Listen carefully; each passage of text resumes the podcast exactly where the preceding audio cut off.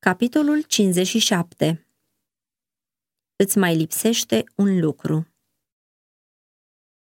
Capitolul acesta se bazează pe cele relatate în Matei 19, versetele 16 la 22, Marcu 10, versetele 17 la 22, Luca 18, cu versetele 18 la 23. Tocmai când era gata să pornească la drum, a alergat la el un om care a îngenunchiat în fața lui și l-a întrebat. Bunule învățător, ce să fac ca să moștenesc viața veșnică? Tânărul, care pusese această întrebare, era un conducător. Avea multe avuții și deținea o poziție de răspundere. El văzuse iubirea manifestată de Hristos față de copiii aduși la el văzuse cât de duios îi primise, cum îi luase în brațe și inima lui se aprinsese de iubire pentru Mântuitorul. El simțea dorința de a fi ucenicul lui.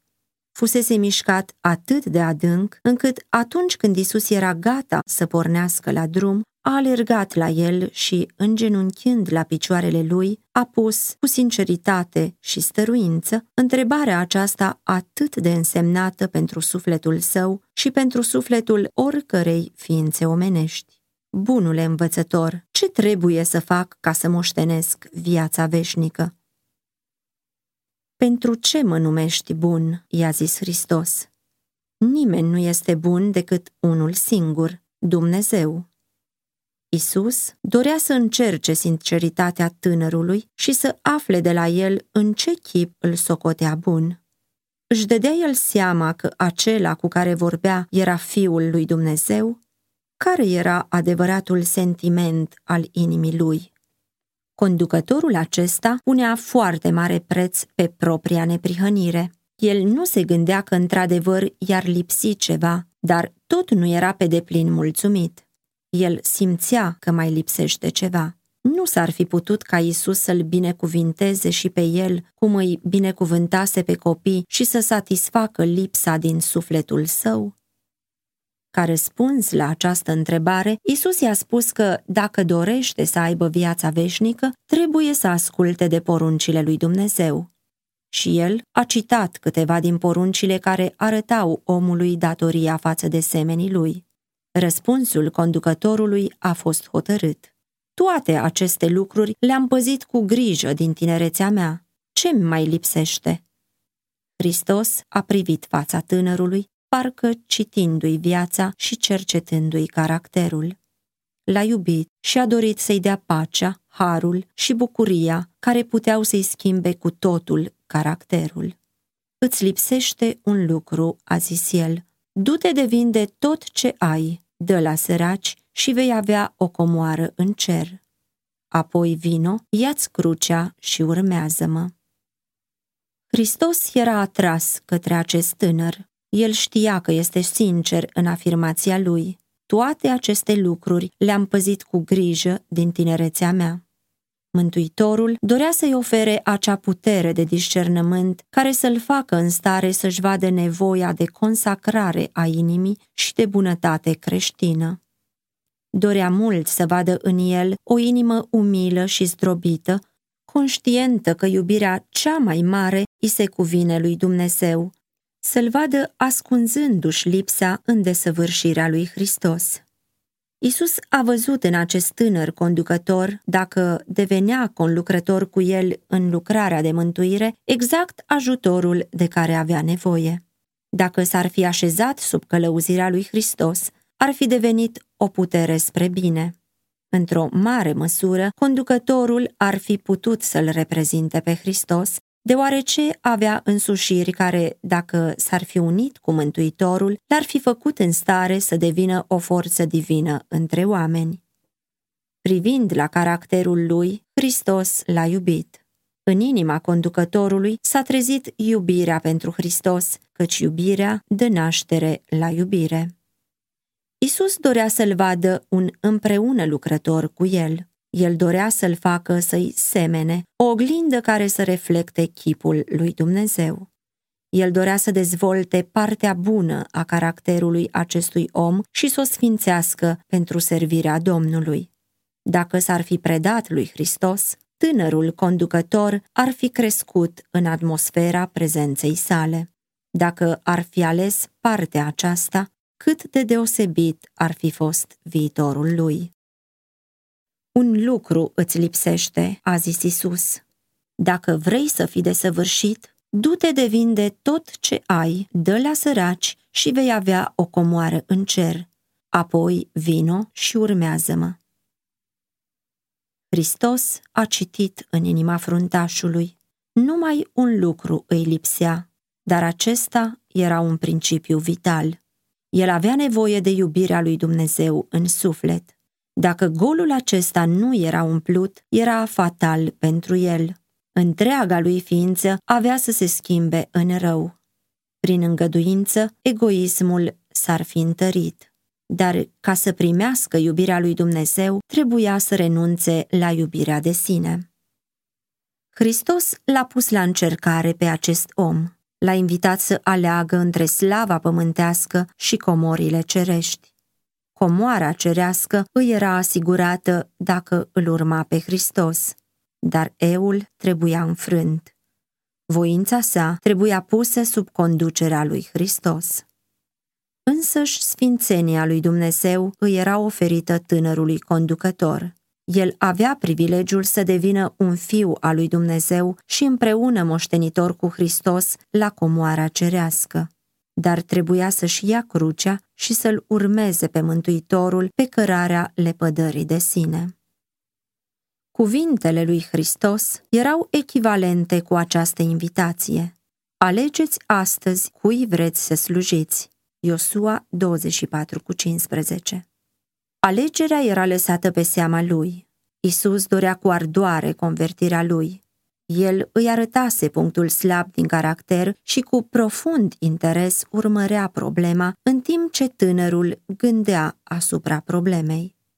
Dacă se hotăra să-L urmeze pe Hristos, trebuia să asculte în totul de cuvintele Lui. Trebuia să părăsească planurile sale ambițioase. Cu câtă nerăbdare, cu câtă îngrijorare privea Mântuitorul la tânăr, nădăjduind că va da curs invitației Duhului lui Dumnezeu. Hristos arătase singurele condiții care îl puteau așeza pe fruntaș în situația de a-și desăvârși un caracter creștin. Cuvintele lui erau pline de înțelepciune, deși păreau severe și pretențioase. Singura nădejde de scăpare pentru fruntaș era să le primească și să le asculte. Poziția lui înaltă și averile lui aveau o subtilă influență spre rău asupra caracterului său. Dacă se lega de ele, acestea urmau să-l îndepărteze pe Dumnezeu din inima lui. Reținând mai mult sau mai puțin din ale lui Dumnezeu, însemna să rețină ceea ce i-ar fi slăbit forța morală și puterea de lucru, căci dacă sunt cultivate lucrurile acestei lumi, oricât sunt de nesigure și fără valoare, vor ajunge să absoarbă sufletul cu totul. Fruntașul a înțeles repede tot ce cuprindeau cuvintele lui Hristos și s-a întristat. Dacă și-ar fi dat seama de valoarea darului oferit, în grabă s-ar fi numărat printre cei care îl urmau pe Hristos. El era un membru al onoratului Consiliu al Iudeilor și satana îl ispitea cu posibilități atrăgătoare pentru viitor. El dorea comoara cerească, dar în același timp dorea și avantajele trecătoare pe care le putea aduce bogăția. Îi părea rău că există asemenea situații. Dorea viață veșnică, dar nu era dispus la sacrificiu. Prețul vieții veșnice îi se părea prea mare și a plecat plin de întristare, deoarece avea multe bogății. Pretenția lui că păzise legea lui Dumnezeu era o amăgire. El dovedise că avuțiile erau idolul lui. El nu putea să țină poruncile lui Dumnezeu câtă vreme lumea avea locul cel din tâi în inima lui. Iubea mai mult darurile lui Dumnezeu decât pe dătător. Hristos îi dăruise tânărului comuniunea cu sine. Urmează-mă, a spus el. dar Mântuitorul nu valora pentru el atât cât valora numele pe care îl avea între oameni sau avuțiile lui. Să renunțe la comoara pământească vizibilă pentru comoara cerească nevăzută era un risc prea mare. El a refuzat darul vieții veșnice și a plecat. De aici înainte, lumea avea să pună cu totul stăpânire pe el. Mii de oameni trec prin aceleași experiențe, având de ales între Hristos și lume, și mulți aleg lumea. Asemenea tânărului fruntaș, ei se îndepărtează de Mântuitorul, zicând în inima lor, nu vreau ca omul acesta să-mi fie conducător. Purtarea lui Hristos față de acest tânăr este o pildă pentru noi. Dumnezeu ne-a dat o regulă de purtare pe care trebuie să o urmeze fiecare slujitor al lui. Este vorba de ascultarea de legea sa și nu numai de o ascultare legalistă, ci de o ascultare care pătrunde în viață și este ilustrată în caracter. Dumnezeu a prezentat caracterul său ca model pentru toți cei care vor să devină supuși a împărăției sale. Numai cei care vor deveni conlucrători cu Hristos, numai cei care vor zice, Doamne, tot ce am și tot ce sunt este al Tău, numai aceia vor fi recunoscuți ca fi și fiice ale lui Dumnezeu. Toți trebuie să-și dea seama ce înseamnă a dori cerul și totuși să renunțe la el din cauza condițiilor puse. Gândiți-vă ce înseamnă a zice nu lui Hristos. Fruntașul a zis, nu pot să-ți dau totul. Spunem și noi la fel? Mântuitorul se oferă să împartă cu noi lucrarea pe care Dumnezeu ne-a dat-o să o facem. El ne pune la dispoziție toate mijloacele date nouă de Dumnezeu pentru a duce mai departe lucrarea sa în lume. Numai în felul acesta ne putem mântui. Fruntașului îi fuseseră încredințate mari averi pentru ca el să se dovedească un ispravnic credincios. El trebuia să folosească aceste bunuri pentru binecuvântarea celor în nevoie. Tot astfel și azi, Dumnezeu încredințează oamenilor mijloace, talente și ocazii ca ei să poată fi slujitorii săi pentru ajutorarea celor săraci și suferinți. Acela care folosește darurile încredințate așa cum intenționează Dumnezeu devine un conlucrător cu Mântuitorul. El câștigă suflete la Hristos deoarece este un reprezentant al caracterului său. Acelora care, asemenea tânărului conducător, sunt în posturi de încredere și au averi mari, li se va părea poate un sacrificiu prea mare să părăsească totul pentru a-L urma pe Hristos. Dar aceasta este regula de purtare pentru toți cei care doresc să devină ucenici ai săi. Nu se primește nimic altceva decât ascultarea.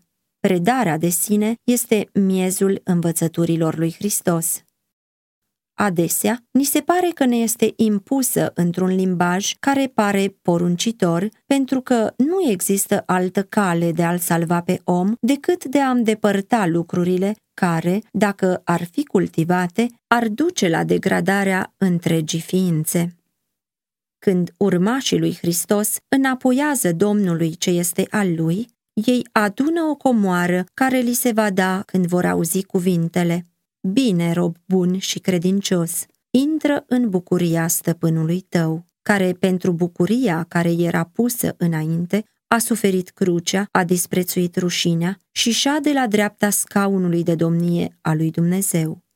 Matei 25 cu 23, Evrei 12 cu 2 Bucuria de a vedea oameni mântuiți, salvați pentru veșnicie, este răsplata tuturor acelora care pășesc pe urmele aceluia care a zis, urmează-mă.